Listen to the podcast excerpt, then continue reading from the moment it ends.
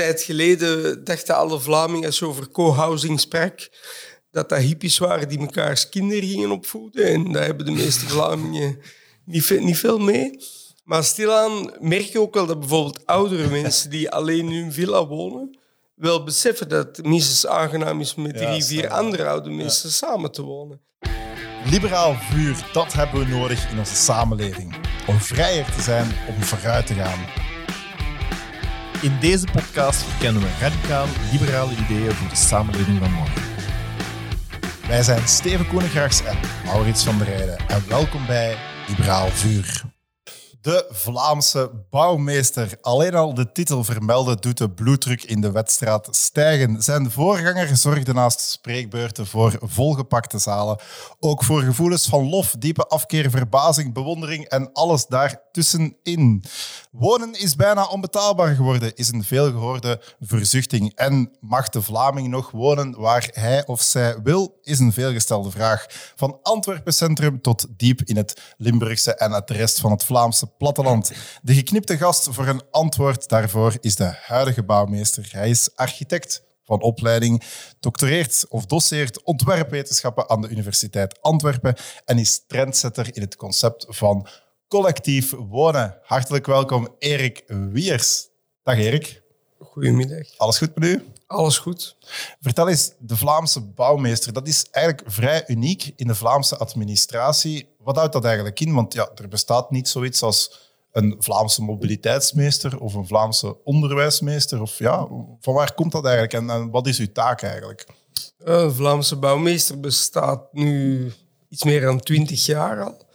En eigenlijk is, de, is de, de taak omschreven. We hebben eigenlijk een dubbele taak. Ik heb ook een heel team ter mijn beschikking van 15 mensen. En we hebben een dubbele taak. De eerste is eh, advies en begeleiding van concrete projecten. Dus alle segmenten van de Vlaamse overheid, maar ook alle lokale overheden kunnen bij ons te raden voor advies. En dan begeleiden wij hun om een project te doen, om een, om een, een gebouw te bouwen of een plein aan te leggen of eender wat. Om beter te kunnen wonen uiteindelijk, dat is het. Om, eh, om een kwalitatievere architectuur op het, op het kalender te zetten. En houden jullie dan ook sommige dingen tegen? Of, of adviseren jullie sommige dingen niet te doen die lokale besturen eventueel wel willen doen? Of wat is jullie, zeg maar, jullie mate van strengheid of jullie daadkracht in dat soort eh, dossiers? Ja, we hebben bepaalde procedures en, en een aantal zaken die zijn voor ons belangrijk. En wij proberen ook natuurlijk op die kwaliteit te wegen. In eerste instantie gaan wij altijd proberen om die projectdefinitie of de, de vraag die men stelt, om die eigenlijk scherper te krijgen en die ambitieuzer te krijgen. Ja. En daarnaast, eigenlijk onze tweede taak is wat ze noemen visie, vorm en reflectie. Daarvoor doen wij allerhande onderzoeken en pilootprojecten die met architectuur en ruimtelijke ordening te maken hebben. Uw, eh, uw voorganger was nogal uitgesproken in zijn, in zijn visies, nogal eh, aanwezig in het publieke debat ook. U, u hanteerde een iets rustigere stijl. Is dat, eh, zie ik dat juist? Of? Ja, ja, het klopt wel. Ik vind, het gaat niet over mij, het gaat over, over de kwaliteit van de architectuur. En ik vind dat je soms weinig bereikt met iets te fel iedereen tegen elkaar op te zetten. Dus ik probeer eigenlijk U bruskeert niet graag. de gemoeder wat... eh, ja, ik zal bruskeren als dat nodig is, maar ik vind bruskeren om te bruskeren is niet, is niet echt de ambitie. Dat is niet de taak nu van de Vlaamse bouwmeester. Ik herinner me dat in, in jouw functieomschrijving voor de nieuwe Vlaamse bouwmeester, vanaf 2020 ben je er zeker actief? Ja, ja, ja. Dat daarin stond van dat hij, zich op zijn, hij of zij zich op zijn kerntaken moest terugplooien. Dat lijkt zo'n beetje eh, administratieve taal voor vooral niet te veel meningen hebben en u houden aan de taken dat wij als de politiek eh, u opdragen. Klopt dat of is dat eh, Ja, een het- beetje het- overtrokken? Het probleem is een beetje dat wij als bouwmeester de taak misschien iets ruimer zien dan ze aanvankelijk bedoeld was. Oorspronkelijk gaat het over het bewaken van de architectuurkwaliteit. Maar natuurlijk is de ruimtelijke ordening en de manier hoe dat ons land eh stedenbouwkundig georganiseerd is, dat heeft absoluut met kwaliteit te maken. En alles wat eraan gerelateerd is, gelijk natuur of mobiliteit, ja, dat, dat heeft er natuurlijk ook mee te maken. Dus ik vind dat absoluut wel de kerntaak van de bouwmeester om het ook over mobiliteit te hebben, bijvoorbeeld. En, En is België het meest verprutste land qua ruimtegebruik, zoals een voorganger ooit zei? Dat is de laatste keer dat we uw voorganger gaan vermelden. Ja, beloofd, beloofd, maken. Hij had nog wel de neiging over om in superlatieven te spreken. Of het meest verprutst is. Ik ik denk dat je zeker een land kan vinden dat nog meer verprutst is dan België. Dat scheelt niet. Maar in ieder geval, en dat is absoluut een, een, een kwaliteit van Leo geweest, hij heeft eigenlijk duidelijk de link gelegd, die bij Experts natuurlijk al, al, al jaren leeft, dat er een, een, een duidelijke relatie is met de hele problematiek van de klimaatopwarming en de manier hoe dat wij in Vlaanderen sinds na de Tweede Wereldoorlog, Wereldoorlog onze ruimtelijke ordening hebben aangepakt of niet hebben aangepakt.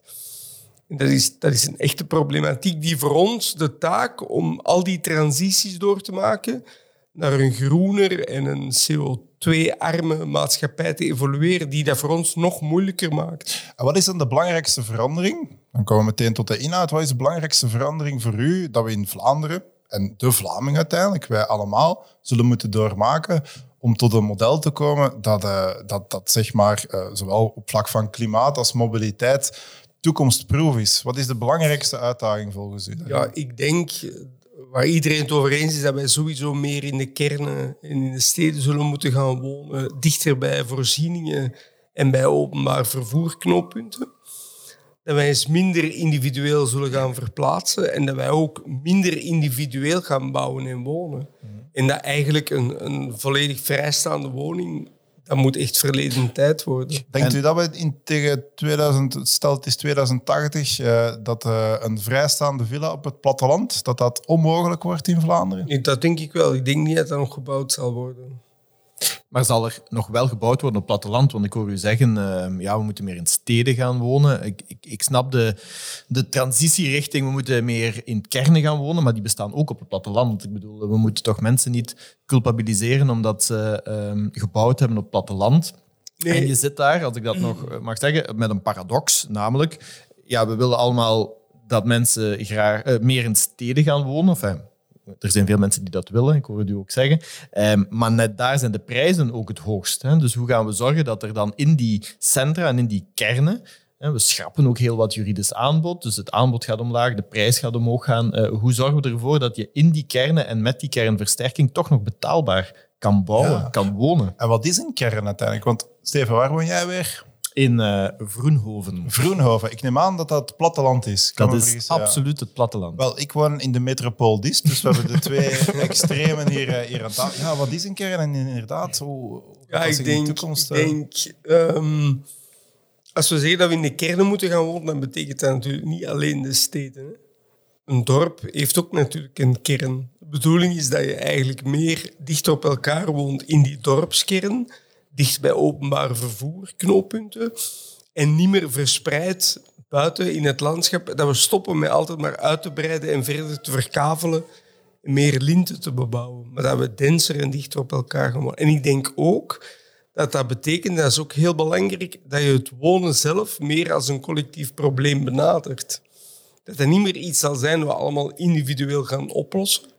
Collectief, dan hebben we het over appartementen traditioneel, maar ziet u daar, eh, ja, we hebben steeds meer co-housing en dergelijke vormen. Eh, verschillende eenheden die zeg maar een, een gemeenschappelijke tuin, een barbecue, whatever samen hebben. Dat, dat collectief wonen. Ik kan me voorstellen dat veel mensen zoiets hebben van zich.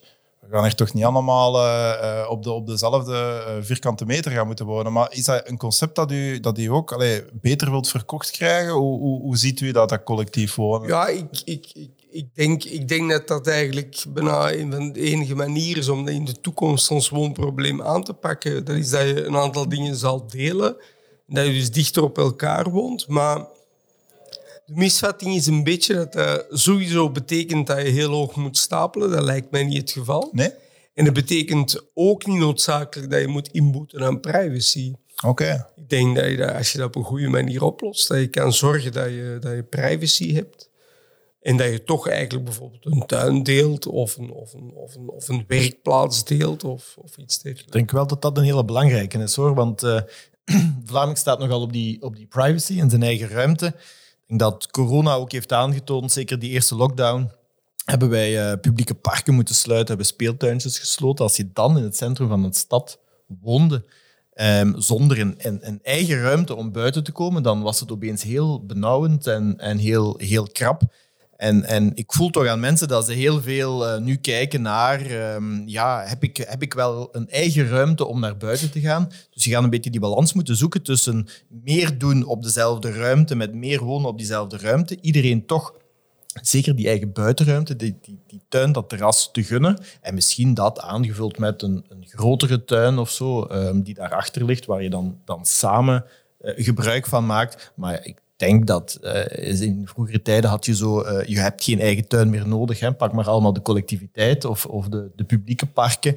Of, uh, of de Londense systemen. Hè. We kopen met tien man samen een park en alleen wij met ons tienen mogen daarin. Ik denk niet dat we naar dat soort systemen moeten gaan. Je hebt nood aan een eigen kleine buitenruimte altijd. En dat kan je dan aanvullen met, met collectieve voorzieningen. Dat, dat zou ik wel zien zitten. Ik kan me voorstellen dat je daar kleinere of middelgrote en zeker grotere steden makkelijker van kan overtuigen dan zeg maar de uh, Vroen, sorry, ik ben het even, Vroen, Vroenhoven. Vroenhovense uh, gemeenteraad. Uh, ondervind je daar in jouw functie ook allee, veel weerstand tegenover? zowel van, van het beleid zeg maar, als, als projectontwikkelaars tegen dat concept van ja, of dat je nu in een klein dorp woont of in een, in een grotere stad, je gaat naar verdichting. Ik herinner me bijvoorbeeld, uh, in, in, in, uh, in mijn buurt is er een gemeente waar dat er een, een vrij uh, privacygericht project, maar met verschillende uh, woonheden naast elkaar werd gepland. Er kwam massaal protest op van de, van de dorpsbewoners die zeiden dat het een, een, een, een stadsproject was dat niet thuis hoorde in, uh, in de kern van, uh, ik zal de naam niet noemen, maar het was in Boutersum geloof ik, in de kern van, uh, van dat dorp en dat dat het landelijk karakter verstoorde. Ondervind je die wrijving ook in de praktijk als je, dat, ja, als je daar adviezen moet voor geven? Ja, we ondervinden zeker wel die wrijvingen. We hebben nu een, een tentoonstelling gelopen in het atelier van de bouwmeester over dorpelijkheid. Mm -hmm. Hebben een aantal kunstenaars een opdracht gegeven om over dat thema na te denken en daar een project rond te maken. En we willen dat eigenlijk ook mee op het agenda zetten, omdat we merken dat er heel veel lokale overheden heel veel uh, last hebben van die druk, van die appartementisering. Er wordt meer en meer in die kernen gebouwd. Maar ik ben ervan overtuigd dat je het ook op een goede manier kan doen. En heel veel mensen hebben zo de juiste architectuur en de juiste typologie nog niet op de radar. Van hoe dat je kan verdichten met respect voor de karakter en, en, en, de identiteit van een dorp. Ja. Het is ook niet zo dat verdichten absoluut betekent dat je allemaal heel klein woont in een toren. Je kan ook enorm dense projecten maken van drie, vier lagen. En als je bijvoorbeeld uh, een tuin deelt, ja, dan kan je ook, als je dat positief bekijkt, zeggen dat je over een grotere tuin beschikt. Voilà, dus ik denk dat, uh, ja, dat is een heel belangrijk punt hoor. Want ik denk dat mensen in een dorp niet per se tegen verdichtingsprojecten zijn, of zelfs niet tegen, tegen hoogbouw, of allez, wat dan in een dorp hoogbouw zou zijn. Hè. Dat Drie lagen. Niet hetzelfde als in een stad. Maar het gaat, er, het, het, gaat wel om het gevoel van identiteit en eigenheid en, en ergens in thuiskomen. En dan merk je toch dat heel veel projecten vandaag de dag, ja, of dat nu aan de kust gebouwd wordt of in uh, Vroenhoven Centrum, dat lijkt eigenlijk allemaal op elkaar.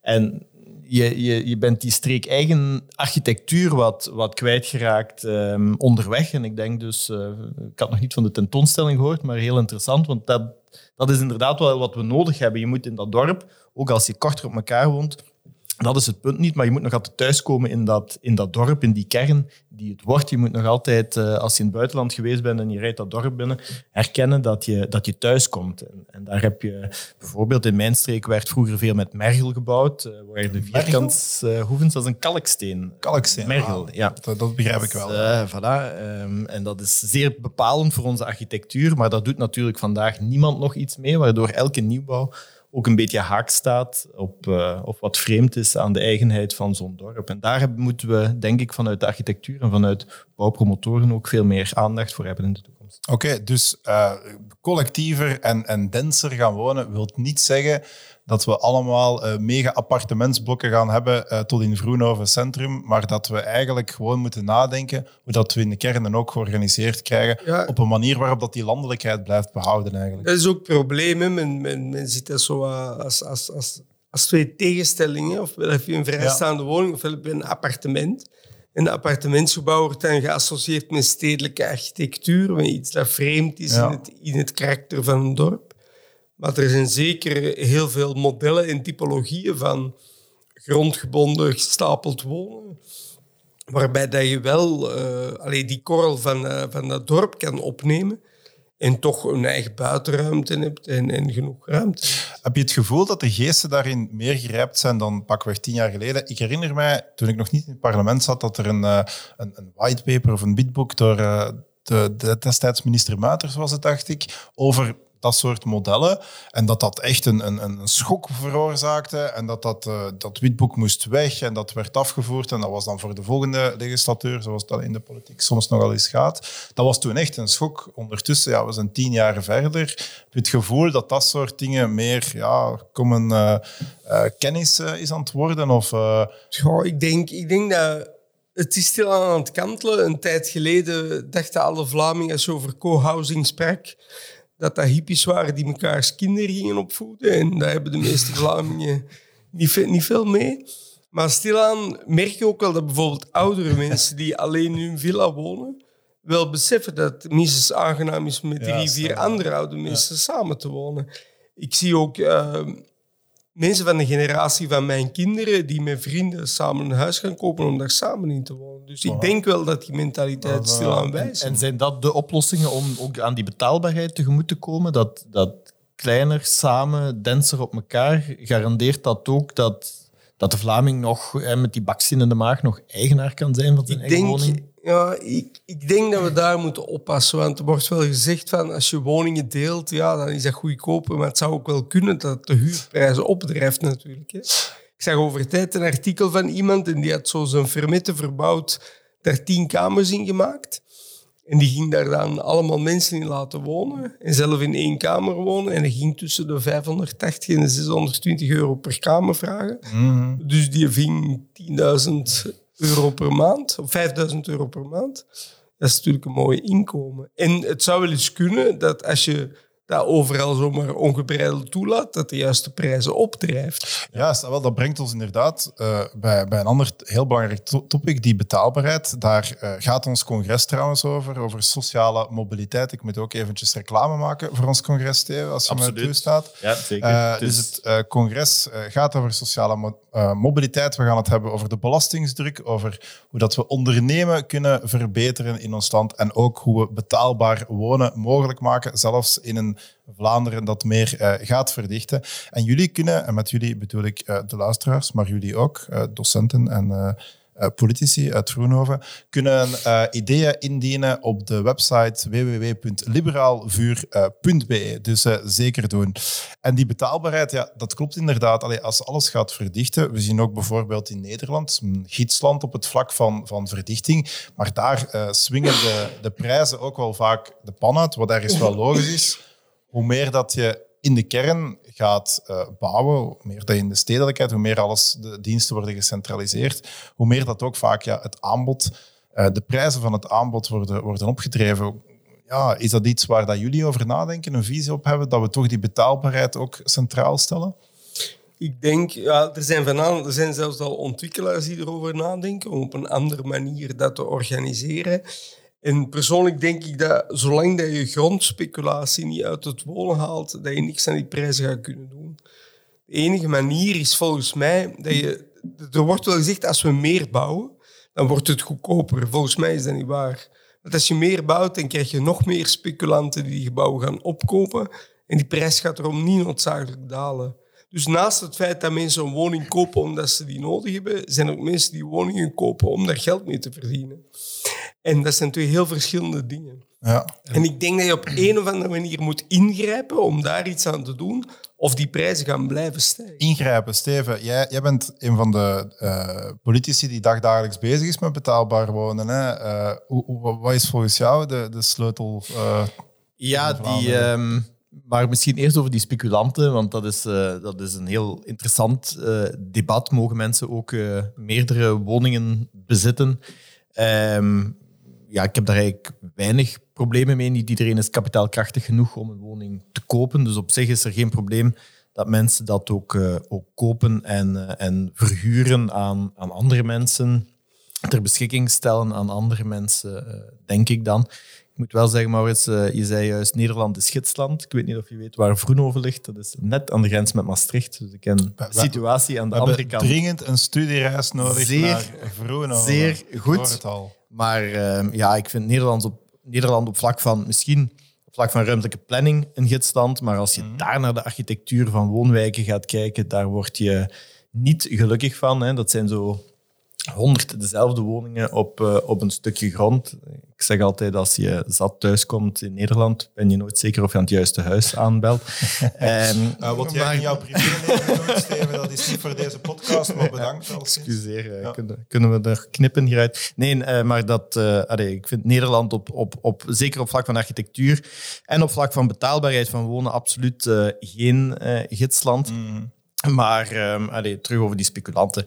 Uh, ja, ik denk niet dat iemand die, uh, die een extra woning heeft en die inderdaad, hè, dat is uh, het appeltje voor de dorst, dat is in plaats van de spaarrekening, is dat, is dat een huis, dat klopt. Mm -hmm. Maar dat zijn niet wat we, de, de, grote boze kapitalisten met de hoge hoed, die, waar, we, waar we kwaad op moeten zijn. Hè. Dat zijn mensen die op hun manier ook niet alleen vermogen opbouwen, maar ook woningen aanbieden op, op de private markt. En ik denk wel dat we voor een stuk uh, extra aanbod nodig hebben op, uh, op de markt. Je ziet vooral in de huurmarkt toch een krapte die uh, zorgt voor en hoge huurprijzen en een verlies aan kwaliteit van de woning. Ik denk net dat we daar in, op de huurmarkt extra woningen nodig hebben. Dat gaan we niet bereiken door dat als overheid over te nemen. Als je ziet hoeveel sociaal woningen wij per jaar opgeleverd krijgen, daar val je niet van achterover. Dus um, je hebt daar de private sector voor nodig. En als je de private sector gebruikt, heb je ook een, een bepaald rendement nodig. Dus ik denk dat we die speculatie, als we dat toch zo willen noemen, niet zo, zo negatief moeten bekijken. Ja, er is ons ja, jaren, eeuwen voorgehouden van je moet eigenaar worden. Want als je eigenaar wordt, dan, uh, dan zit je voor de rest van je leven safe. Dan heb je geen kans meer op armoede. Het is zo'n beetje zo, een gezelschapsspelletje, levensweg. En dat je, je moet eigenaar worden. Um, ja, we zien dat dat voor, voor ik zeg niet alle mensen, hè, want ja, de betaalbaar wonen is van alle tijden, neem ik aan. Maar is daar, jullie zijn de crème de la crème van de Vlaamse bouw, bouwwereld hier. Wat is volgens jullie, als we gaan kijken naar het aanbod, wat kunnen we als overheid doen om uh, mensen uh, ja, beter in staat te stellen om eigenaar te worden? Of hoeft dat eigenlijk helemaal niet meer? Moeten we ingrijpen op de fiscaliteit, op het aanbod, hoor ik? Uh, is, daar, is daar een rol voor de overheid om, dat, om die oplossing te bieden? Of moeten we gewoon ja, evoluties afwachten. En misschien moet niet iedereen eigenaar worden in de toekomst. Of?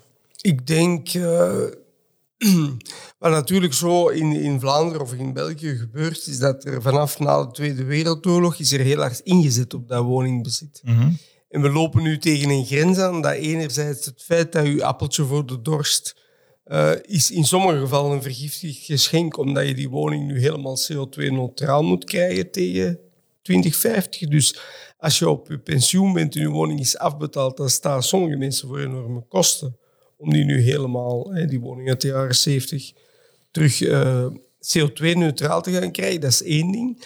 Een ander ding is, denk ik, er zijn heel veel modellen, als we kijken naar Zwitserland, waar ze coöperatieven hebben of systemen hebben waar je een soort van huurkoop hebt, waar je eigenlijk ontzorgd wordt op een of andere manier door een, een aandeel dat je koopt in een geheel.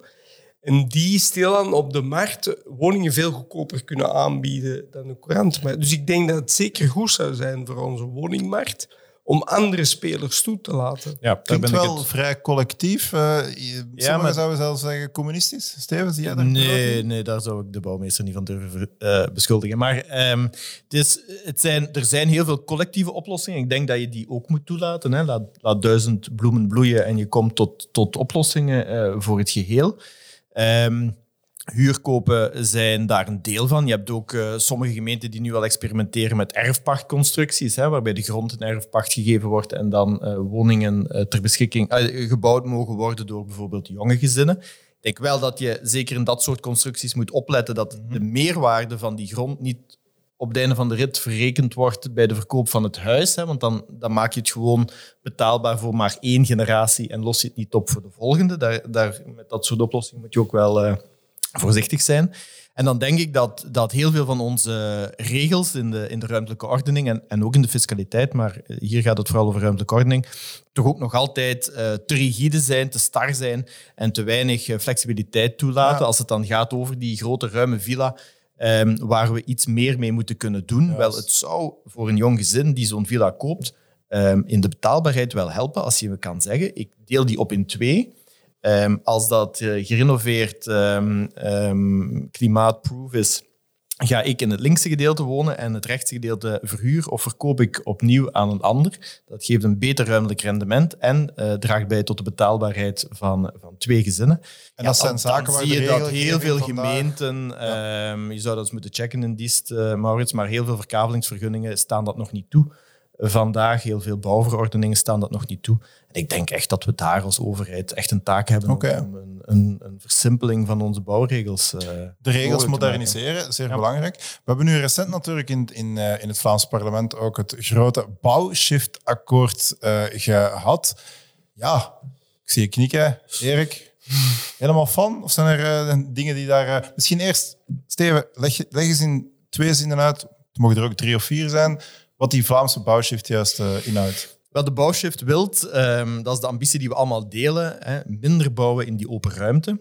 Dus alle uh, open ruimte meer beschermen, meer bestemmen tot uh, landbouwgebied, natuurgebied, zodat er um, niet woningen opgebouwd kunnen worden en zodat je beter in die kernen um, meer bebouwing krijgt in die kernen waar we het net over hadden, die verdichting stimuleren. dat is heel kort uitgelegd wat de bouwshift is. En op plaatsen waar dat er dan misschien niet meer gebouwd kan worden in de toekomst, dan worden die eigenaars daarvoor vergoed? Of... Daar hebben we lang over gediscussieerd en eigenaren zullen vergoed worden aan de marktwaarde. De marktwaarde. Ja, zeg het eens Erik. Uh, gaat deze bouwshift het tij keren? Um, ik hoop het, dat ik kan helpen om het tijd te keren. Er zijn een aantal dingen die ik... Uh, die, die, die ik nog een beetje gevaarlijk vind. Want naast, de, naast het idee van de bouwshift leeft ook al heel lang het idee dat wij moeten ontharden in Vlaanderen. En ik heb het gevoel, het is mij in de teksten nog niet helemaal duidelijk, dat die twee dingen wel met elkaar verwacht worden. En dat je straks, uh, als je dus in een open gebied onthardt, dat je dat dan na 2040 kan compenseren met elders te bouwen. Mm. Snap je? Want het idee is dat vanaf 2040 we op een soort van nulsituatie komen. Je mag nergens meer in een open gebied bijbouwen. Maar tenzij je ergens iets wegneemt, dan kan je natuurlijk op een andere plek terug toevoegen. Daar moeten we opletten, want ik denk dat we naast het idee... Eigenlijk is een nulstand in 2040, wat mij betreft, al een beetje te laat. Oké. Eigenlijk als we in, in 2040 tot een situatie zouden komen dat er geen open grond meer wordt aangesneden, ja, dan moet er ook nog eens een hele hoop grond onthard worden. Ja. Dus er zal nog een hoop dingen moeten weggebreken en weggenomen moeten worden. Is dan de oplossing, Steven, moeten we niet meer inzetten op renovatie, uh, slopen? Of, of uh, hoe zie jij dat? Ja, ik denk dat um, deze bouwshift open ruimte heeft daar de focus. Het tweede luik uh, moet zijn natuurlijk hoe, hoe creëer je die verdichting, hoe geef je die vorm. Daar, daar is eigenlijk nog te weinig over gesproken tot nu toe. En um, inderdaad, ik denk dat je moet inzetten op het huidig patrimonium. Hoe maken we daarvan betere woningen um, die slimmer in elkaar uh, steken, die ook beter geïsoleerd zijn? En uh, ja, wat je daar ziet, is dat als je naar bouwpromotoren, die zijn wel bereid om kleinere woningen te maken.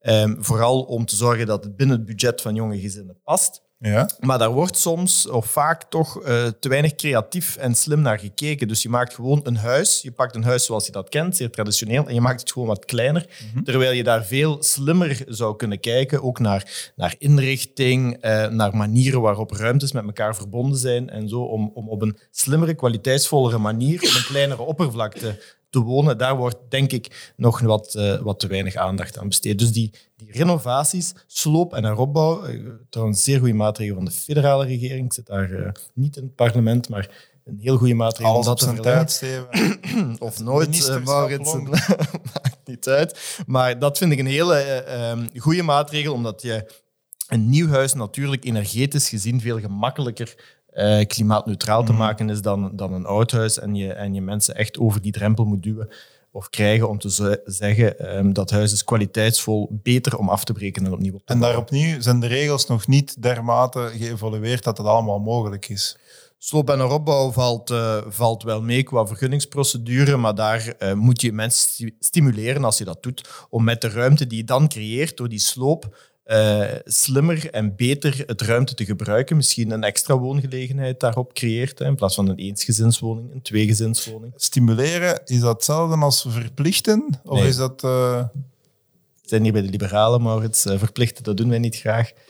Ehm, dat is het ik juiste niet, antwoord. niet, dat is het juiste antwoord, Steven. Maar ik, Zag je dat nu gezegd, Maurits? Ik kan de bal eh, inderdaad doorspelen naar Erik. Denk je van deze eh, materie, maar in het algemeen moeten we mensen inderdaad meer verplichten? Want we hebben altijd een vrij, eh, ja, laten we zeggen, laissez-faire beleid gehad. Wat betreft misschien in- tot de jaren 70 en 80 misschien te veel laissez-faire. Dat kunnen we ook wel soms zien als we Zeker. in de, in de, in de bossen gaan kijken en op de gebieden waar je denkt van... langs de hoe is het steenwegen. ooit mogelijk dat hier iemand getekend heeft dat je mag wonen, of nooit getekend heeft dat je daar mag wonen.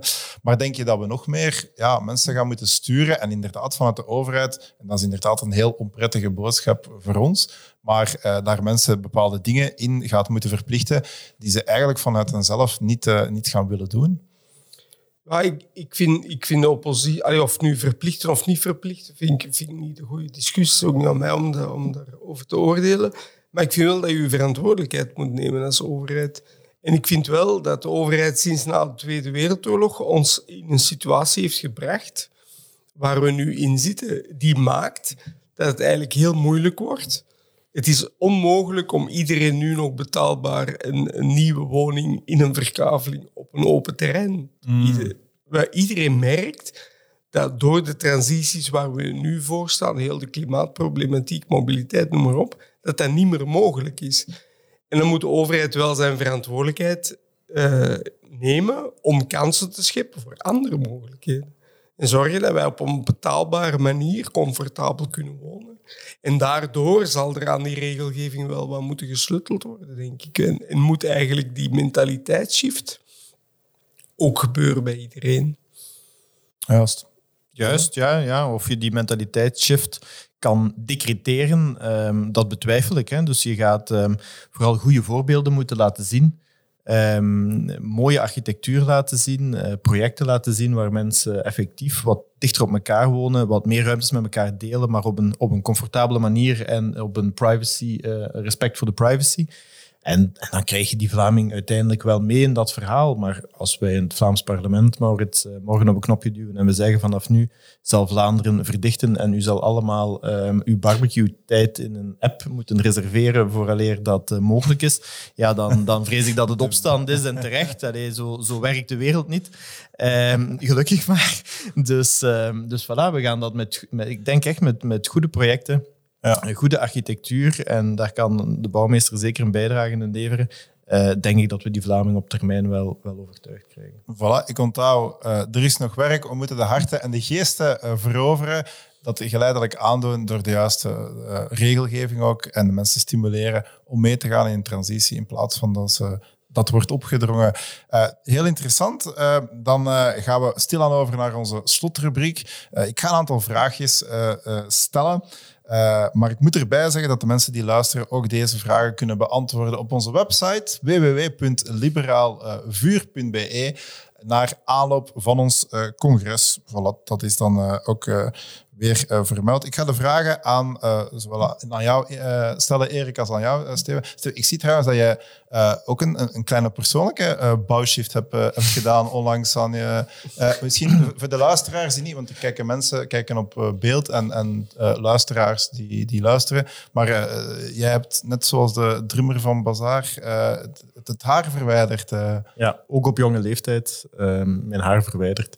Het was de keuze tussen implantaten of, eh, of afscheren. U ziet eh, wat ik gekozen heb. Ik heb de ambitie om ooit uh, bouwmeester te worden. En, uh, dat, uh, is, maar ik moet zeggen, Erik, dat, dat de, de interim voorzitter van het parlement, die herkende Steven zelfs niet meer. Maar mijn maar persoonlijke dat, appreciatie is dat het enorm geslaagd Ik vond dat op zich niet zo erg, want het was pas een paar weken geleden van tevoren gebeurd. Hij had mij nog niet gezien. Wat ik veel erger vond, was dat hij mij verwacht heeft met een socialist. Oei, dat oei, vond ik oei. niet zo aangenaam. Maar we weten welke socialist het was? Hannes Anaf. Oh, het kon slechter. Het kon slechter, het kon slechter, inderdaad. Nee, maar voor de mensen die niet kijken, ga, ga zeker eens de voor- en na uh, opzoeken en geef je mening op liberaalvuur.net. Nee, dat, dat, gaan we er niet over doen. Maar ik vind het resultaat alleszins, uh, alleszins geslaagd. Je ziet, soms is een shift uh, goed, zowel voor mensen als voor de samenleving. Hoog tijd, overduidelijk, voor onze slotrubriek. Dus ik ga je een aantal stellingen voorleggen. Je mag er moet er, nee, je moet er, verplicht, hè, voor de liberalen, je moet er heel kort op antwoorden met maximum uh, één uh, bijzin. Ja? Dus voilà, daar gaan we. De eerste stelling, Erik. Stad of platteland? Stad. Voilà, zelfs zonder uh, bijzin. Waar woon je zelf trouwens, Erik? Ik woon in 2060 Antwerpen. Dus. 2060? Ja. Is dat een gekend... ja, dat is zo, zo wat de, de, de, de een moeilijke buurt, een, een aankomstbuurt met heel veel nationaliteiten. Er wonen denk ik 170 verschillende nationaliteiten in mijn buurt. Oh, en Antwerpenaren ook? En dat is niet ver van, die wonen er ook. En dat is uh, vlakbij het Centraal Station, dus uh, ah, okay, heel okay. goed gelegen. Een boeiende buurt. Maar... En ik woon daar, wij delen met drie gezinnen een tuin. Ah, ja. Een tuin? In een binnengebied, heel rustig. Ja. Dicht bij Antwerpen Centraal? Ja, dat is eigenlijk binnen in een bouwblok hebben wij, zijn er drie woningen en wij delen daar een tuin. Voilà. Kijk, een, een, een, man die leeft naar... En belangrijk, we hebben ook nog een privaat. Voilà. Ah, kijk, voilà. Ah, het ene vervangt niet het andere, dat is ja, ook belangrijk. Voilà, ik denk dat dat belangrijk is. Ja. Steven, stad of platteland? Uh, platteland. En wij hebben ook heel veel nationaliteiten in Vroenhoven, uh, zo dicht bij de grens. Uh, heel veel Nederlanders. Dus, de studiereis naar Vroenhoven zal uitermate boeiend zijn. Erik, de bouwshift zal effectief worden uitgevoerd. Ik denk het wel, ja. Steven? Daar ben ik wel zeker van. Oké, okay. jij gaat dat bewaken. Zolang ja, dat je nog in het Vlaams parlement Zolang ik daar zit, zal het bewaakt zijn. Erik, in 2030 hebben we meer open ruimte dan vandaag. Dat denk ik ook, ja. Geloof ik wel. Ja? Steven? Ja, als de bouwmeester het zegt, ben ik helemaal overtuigd. Heb je ook een uh, eigen mening? Ja, ik ben daarvan overtuigd. Dat is de ambitie van de bouwshift en ik denk dat we dat gaan halen. Ja. Voilà. Met deze hoopgevende woorden gaan we deze uitermate boeiende aflevering over betaalbaar wonen afsluiten. En ik herhaal het nogmaals, je kan ook uh, als luisteraar jouw ideeën, jouw meningen geven op liberaalvuur.be. Tot de volgende, tot de volgende Liberale Vuur podcast. Dankjewel. Dankjewel.